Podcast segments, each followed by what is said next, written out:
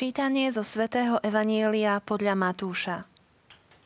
Ježiš prišiel z Galilei k Jordánu za Jánom, aby sa mu dal pokrstiť. Ale Ján mu odporoval a hovoril, ja by som sa mal dať tebe pokrstiť a ty prichádzaš ku mne. Ježiš mu však povedal, len to nechaj, lebo sa patrí, aby sme splnili všetko, čo je spravodlivé. Potom mu už neodporoval. Keď bol Ježiš pokrstený, hneď vystúpil z vody. V tom sa mu otvorilo nebo a on videl Božieho ducha, ktorý ako holubica zostupoval a prichádzal nad neho. A z neba zaznel hlas. Toto je môj milovaný syn, v ktorom mám zalúbenie.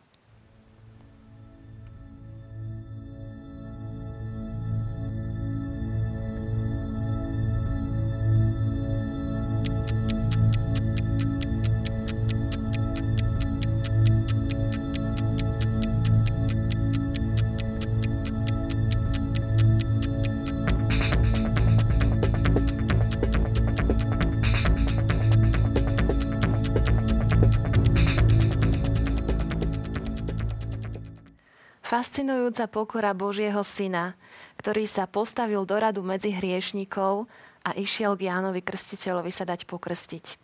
Prečo to tak urobil? Budeme sa nad tým zamýšľať v dnešnej relácii s môjim vzácným hostom, ktorým je opäť e, otec Jozef Halko, pomocný bratislavský biskup. Srdečne vás vítam. Ďakujem pekne, ja vás srdečne pozdravujem. Otec biskup, takže vidíme pána Ježiša, ako sa ide dať pokrstiť. Ježiš, Boží syn, potreboval krst? Nad týmto sa čuduje aj sám Ján Krstiteľ, ku ktorému Ježiš prichádza a sa ho pýta, že ty by si pokrstiť mal mňa, nie ja teba. A Ježiš predsa zostupuje do vôd Jordána, čo je viacrozmerný symbol. Na jednej strane tu vystupuje Ježiš ako druhý Mojžiš. Mojžiš vyviedol ľud cez vody Červeného mora z otroctva k putovaniu. Ježiš ako keby završoval tento proces a je tu tá druhá hranica tvorená tiež e, vodami, vodou, tentokrát rieky Jordán. Ako druhý Mojžiš teraz z putovania vedie svoj ľud do zaslúbenej zeme.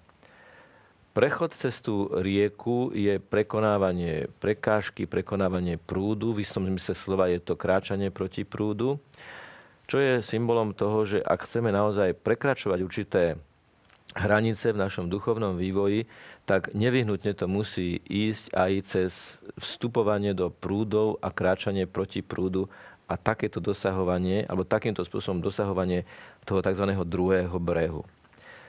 Okrem toho, Ježiš vstupuje do Jordánu, v ktorom sa už pokrstilo predtým mnoho ľudí, ako keby vstupoval tak povediať, do tej vody, do ktorej sa zmili mnohé hriechy. Vstupuje medzi tieto hriechy, hoci sám je bezhriešný. A v istom zmysle slova, keď si všimneme Ježiša, ktorý vystupuje z vody a tá voda e, chvíľu zostáva na ňom a steká po ňom, to je ako keby ten predobraz kríža, ktorý zoberie na seba, pretože kríž je v podstate krížom tvoreným ľudským hriechom. Na Ježiša doláhol ľudský hriech sám bol bezhriešný, ale bol ochotný, odhodlaný vo svojej nekonečnej láske niesť kríže tvorené ľudskými hriechmi. Čiže Ježiš vstupujúci do Jordánu je Ježiš, ktorý sa ako keby ponára do tej ľudskej špiny, pričom sám trvale zostáva úplne dokonale čistý, pretože je Božím synom, pretože je prežiarený dokonalou láskou, ktorou, ktorej on je základným východiskom. Čiže e, Ježiš sa stáva jedným z nás a podobá sa nám, ako je to povedané v iných biblických textoch, vo všetkom okrem hriechu. Ale ten hriech berie na seba, aby nás z toho hriechu očistil. Z rieku Jordán sa stretávame v starom zákone e, častejšie. Aj vieme, že Izraeliti, keď mali e, vstúpiť do Jericha, tak išli prekročiť Jordán. A predtým, eh, ako do nej vstúpili, tak bola tá rieka rozbúrená. A museli urobiť ten, ten prvý krok a až keď ho urobili, rieka sa rozostúpila. Je to obraz aj nášho kresťanského života? Keď nás niekedy Boh pozýva robiť takéto kroky? Áno. v zásade je to o tom, že dôverujeme tomu, že Boh nás bude viesť a niekedy musíme urobiť krok dopredu aj vtedy, keď nevieme presne, kade tá cesta bude viesť.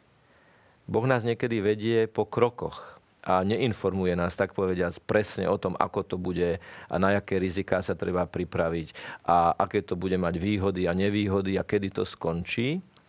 Ale vedie nás cestu, aby sme boli verní každý deň, aby sme sa každé ráno rozhodli vstúpiť, tak povediať, do rieky toho konkrétneho dňa a verili, že napriek všetkým prúdom, protiprúdom, búrlivým vlnám až vlnobytiam, ktoré môžu mať najrôznejšiu podobu od určitého vnútorného rozpoloženia až po vzťahy, aby sme napriek tomu do toho vstúpili s vierou, že On nás povedie, že On je ten, ktorý hovorí, bezo mňa nemôžete nič urobiť, nemôžete ani bezo mňa prejsť tými rozbúrenými vodami vášho každodenného života, ale so mnou to môžete urobiť. Spomeňme si na obraz Ježiša, ktorý spí na loďke svojich učeníkov, ktorí mu vyčítajú, že je búrka, ty nás necháš, aby sme sa utopili, približne takýmto spôsobom.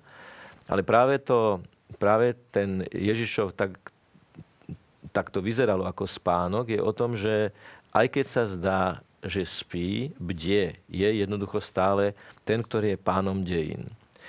V zásade krstom sa stávame tými, ktorí sú Bohom neustále tvorení. Je to živý signál, ktorým Boh nás tvorí aj cez každodenné situácie. Aj tie vlnobytia vnútorného duchovného rozpoloženia alebo vlnobytia každodenných vzťahov, ak poznáme cieľ cesty, tak nás môžu vlastne formovať, môžu nás, môžu nás stále viac približovať k Ježišovi Kristovi, k tomu obrazu, na ktorý sme boli stvorení. Ježiš bol tak ako ostatní, ktorí sa dávali Janom krstiť ponorený do rieky Jordán. Čo symbolizuje toto ponorenie? Dovolte, aby som zaspomínal na čo si také veľmi profánne, ako chlapci sme chodili na kúpalisko a ako to niekedy býva, jeden kamarát dostal taký nepráve najrozumnejší nápad, že mi hlavu na chvíľu stlačí pod vodu. Je zaujímavé, že ten zážitok toho, že zrazu som nič nevidel, nepočul a najmä, že som sa nemohol nadýchnuť. A potom ten zážitok toho vynorenia sa, potom ako sa človek začne priam, priam živelne metať, aby sa konečne mohol nadýchnuť, ten zážitok e, sa mi ako si hlboko vril do pamäti a myslím, že to ponorenie do vody, tá chvíľka toho odstavenia všetkých vnemov, sluchových, zrakových, ale najmä tej základnej funkcie toho dýchania na chvíľu, je ako keby takým človek, ktorý sa vynorí, ako keby sa nadýchol ako novorodenec pre nový život. Čiže to ponorenie sa do vody a vynorenie sa z vody je obrazom smrti pre starého človeka a zmrtvých stania pre nového človeka je to zážitok, ktorý, ktorý vravím, že veľmi vo mne rezonuje a myslím, že o tomto je aj to ponorenie do tej vody. Aj keď samozrejme nie nevyhnutne to musí znamenať ponorenie celého tela aj s hlavou, ale je to symbolom, živým a účinným symbolom toho, že človek sa má znovu nadýchnuť už po, po prekonaní tej hranice toho Jordánu, toho Červeného mora. Že musí urobiť ten krok, viery a niekedy to môže, môže človek až zalapať podychu nad dobrodeniami, ktoré Boh pripravil človeku, ktorý vykročí s vierou na cestu, ktorú mu ukázal.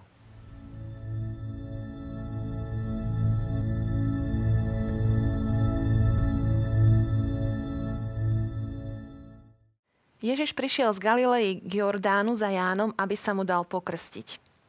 Hovoríme v dnešnej relácii o krste, o krste pána, aj o našom krste.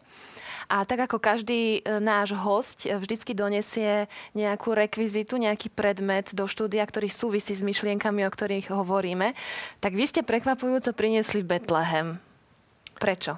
E, áno, áno, môže sa zdať byť odťažité, že na sviatok alebo slávnosť krstu pána je tu opäť scéna vianočná, čo má viacero dôvodov. E, prvý je ten, že e, týmto to začalo, týmto výjavom Ježišovho narodenia, udalosťou Ježišovho narodenia Vianočné obdobie začalo a témou, o ktorej dnes hovoríme, je krst Krista pána, týmto vlastne Vianočné obdobie končí. Ale toto nebol ten hlavný dôvod. Hlavný dôvod, alebo hlavne dva dôvody boli tie, že tento Betlem, konkrétne ktorý tu vidíte, dostala moja mama do daru ako dieťa.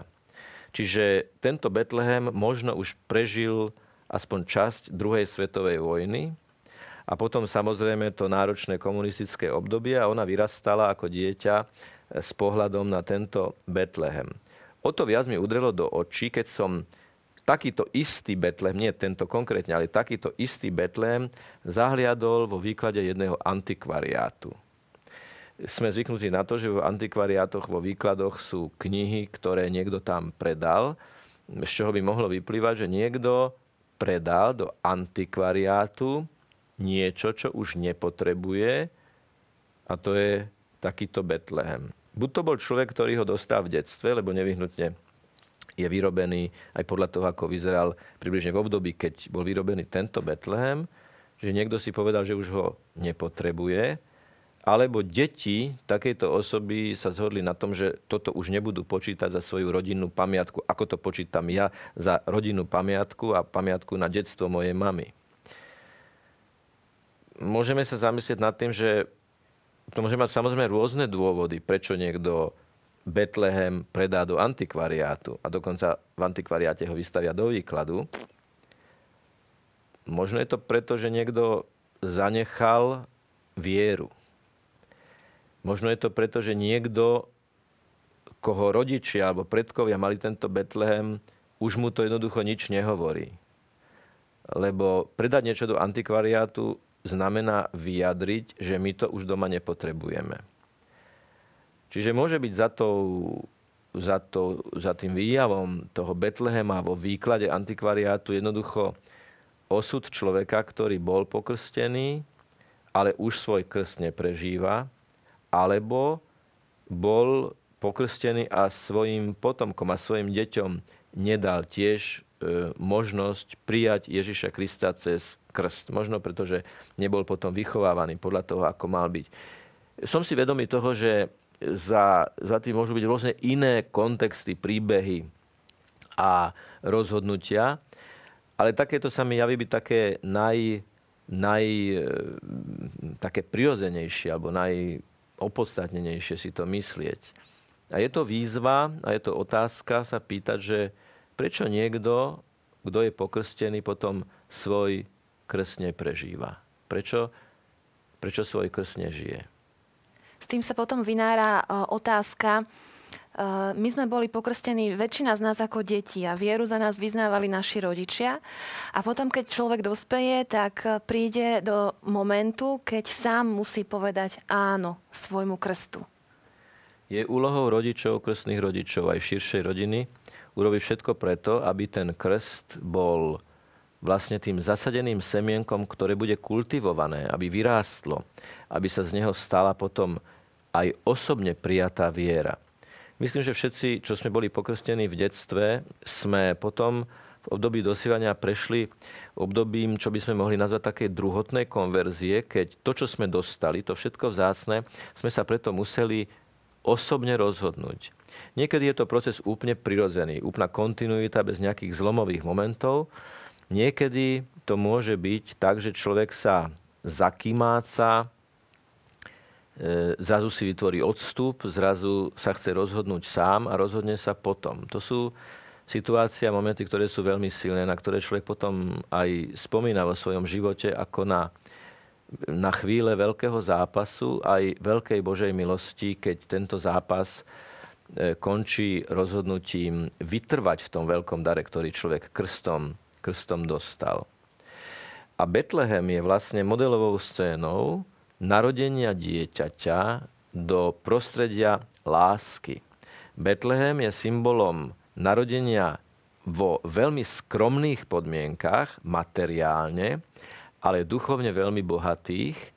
A práve toto môže byť aj predpokladom, keď to potom premietneme na osud jedného človeka že ak sa v rodinnom prostredí prežíva istá skromnosť a odstup od materiálnych vecí a tými sa nesnažia kompenzovať vzťahy, ktoré sú najdôležitejšie, ak sa človek narodí do lásky, do prostredia lásky, potom je oveľa ľahšie pre neho prijať a precitnúť do vedomia Božej lásky. A, akéhosi konkrétneho živého kontaktu človeka s tým, ktorý ho miluje a ktorý mu daroval aj rodičov, aj to prostredie, v ktorom ten krst naplno potom prežíva a postupne s plynutím času ho aj mm, prežíva v takých tých dôležitých momentoch, ako je prvá sveta spoveď, prvé sveté príjmanie, prijatie sviatosti birmovania, respektíve, respektíve prijatie, prijatie iných sviatostí, sviatosti kniazstva, sviatosti manželstva, sviatosti pomazania nemocných. Nakoľko je tá osobná konverzia, ktorú ste spomínali, e, dielom Božej milosti a nakoľko našim osobným rozhodnutím? Lebo hovoríme, že viera je dar, ale zároveň hovoríme, že máme sa usilovať alebo rozhodnúť sa pre vieru. V Bazilike svätého Pavla v Londýne je obraz na ktorom Ježiš stojí s lampášom a klope na dvere, ktoré sú obrastené brečtanom, teda dlho neboli otvorené. Hovorí sa, že keď e, maliar dokončil tento obraz, tak jeho syn sa pýtal, že prečo tie dvere nemajú kľúčku. A odpoveď znela, pretože tie dvere, na ktoré Ježiš klope, sú dvere ľudského srdca, ktoré majú kľúčku znútra.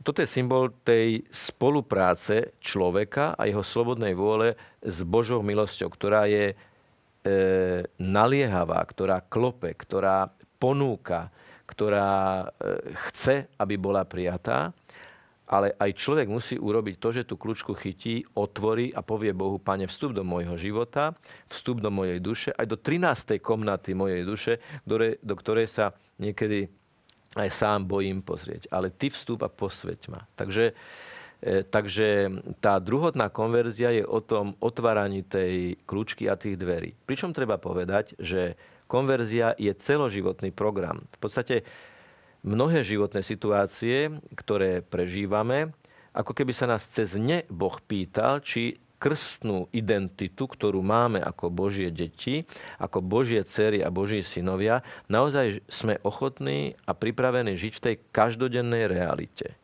Pretože Jedna vec je vyznávať, že som pokrstený. Jedna vec je, že ten môj krst je matrične zaznamenaný.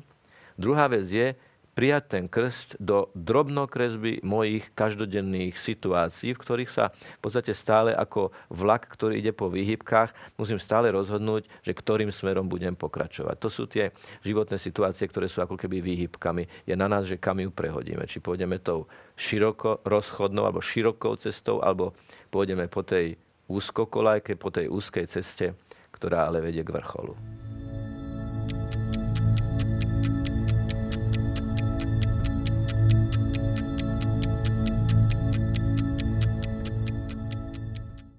Keď bol Ježiš pokrstený, hneď vystúpil z vody.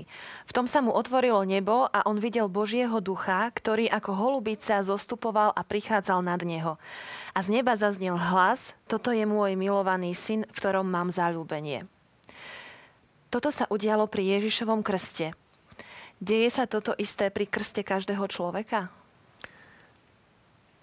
Pri Ježišovom zmrtvých staní, na nebo vstúpenie a pri zoslaní Ducha Svetého sa vlastne celý Ježišov život a jednotlivé výjavy z Ježišovho života, tak povediať, vymanili z toho konkrétneho časového a priestorového kontextu a stali sa živými, modelovými, otvorenými situáciami, do ktorých sme pozvaní vstúpiť, alebo povedané inak, e, o ktorých sme pozvaní sa v nich hľadať. A naozaj môžeme povedať, že táto konkrétna situácia Ježišovho krstu v Jordáne je modelovou situáciou vlastne každého krstu.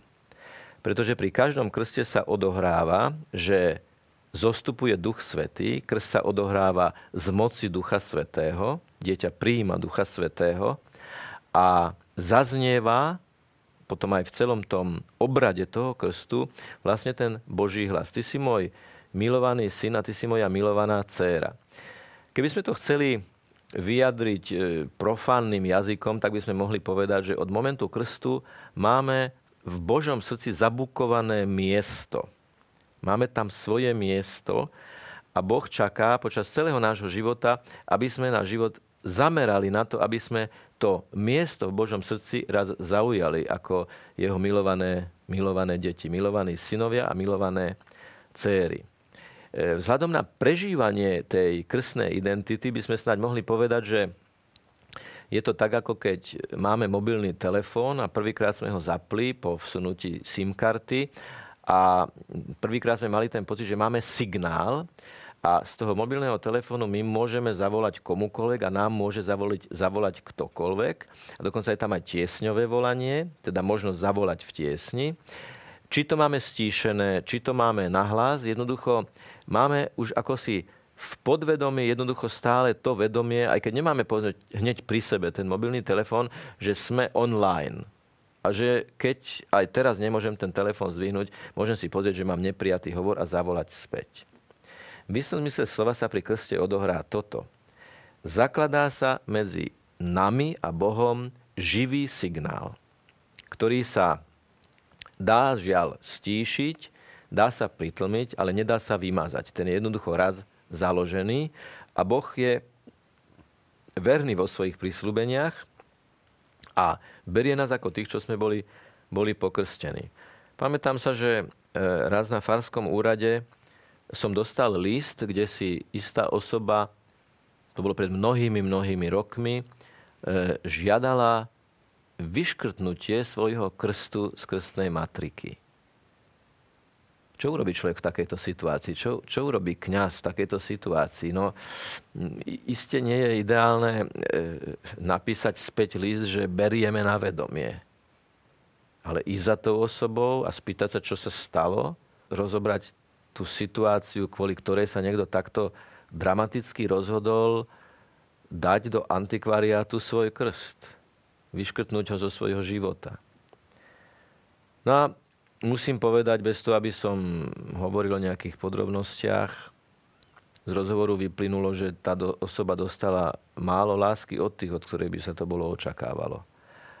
A preto bolo dôležité, ako si jej to znovu ponúknuť a znovu povedať, ale ale Ježiš vás má rád a Ježiš vás čaká. Ten krst je platný, ten krst sa teoreticky by mohol vyškrtnúť ako zápis, ale ako niečo, čo je vpečatené do nášho srdca, tak povediac, vpálené ohňom Ducha Svetého do nášho srdca, to sa nedá vymazať, to sa nedá dilitovať, to sa nedá prerušiť, prestrihnúť, lebo to je živý signál, o ktorom treba vedieť, že je vykúpený Ježišovou krvou. Moc krstu je vykúpený smrťou a zmrtvých staním Ježiša Krista.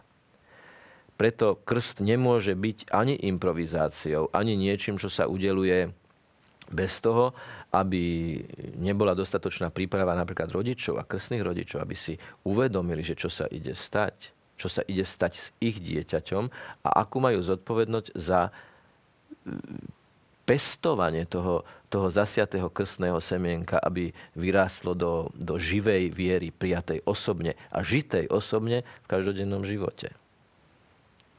Tie nádherné slova, toto je môj milovaný syn, zaznievajú teda nad každým človekom. Ty si môj milovaný syn, ty ano. si moja milovaná dcéra. Áno. A možno práve preto ľudia dávajú ten svoj krst do antikvariátu, lebo nepoznajú nádheru tejto identity synovstva a cérstva. Čo nám z nej plinie? Aké výhody z toho nášho synovstva a cérstva? Ono treba zvýrazňovať, zdôrazňovať a ja to poviem priamo opakovať. Stále opakovať jednu dôležitú vec.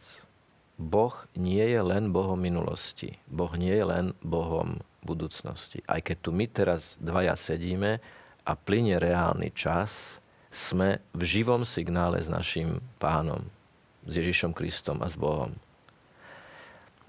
Je to, je to priam závratné, keď si človek uvedomí tú skutočnosť, že ten, ktorý stvoril všetko, skrze ktorého bolo všetko stvorené, ktorý stvoril vesmír, prírodu, všetko toto udržuje v bytí a ako dobrý pastier, ktorý svojich pozná pomene, udržuje v bytí každého človeka. To, že nás dnes zaujíma Sveté písmo, to, že e, fascinovaní sa rozprávame o Ježišovi Kristovi, to, že e, práve vlastne nejakým spôsobom hovoríme aj o našom krste, to nie je výsledok len nejakej kultúrnej zotrvačnosti alebo nejakej determinácie z prostredia. To je živé pôsobenie Ducha Svetého. Pri všetkej skromnosti a pri všetkej pokore e, vo vedomí, ako, ako málo niekedy využívame tento úžasný dar, musíme povedať, my sme online s Bohom. Len zosilňovať ten signál. To je tá ťažká životná úloha. Aby to bol ten signál stále silnejší, aby sme ho prežívali aj v tých dramatických situáciách, keď sa nás Boh cez ne pýta, že teda o čo ti vlastne ide a z koho vlastne žiješ a čo je najväčšou a najdôležitejšou hodnotou tvojho života. Myslím, že môžeme ukončiť našu reláciu takouto, touto otázkou, akoby takou výzvou pre nás všetkých. Veľmi pekne vám ďakujem, otec biskup, za vaše slova a povzbudenia. Všetko dobré ja vám prajem všetko najlepšie a našim televíznym divákom prajem, aby aj po skončení vianočného obdobia prežívali Ježišovú prítomnosť aj naďalej. Milí televízni diváci, svätý otec František nás povzbudzuje, aby sme si e, pripomínali deň svojho krstu ako svoje druhé narodeniny. Tak verím, že aj my sa k tomu budeme vrácať a budeme čerpať z tejto sviatosti, ktorú sme dostali. Majte sa pekne, dovidenia. thank you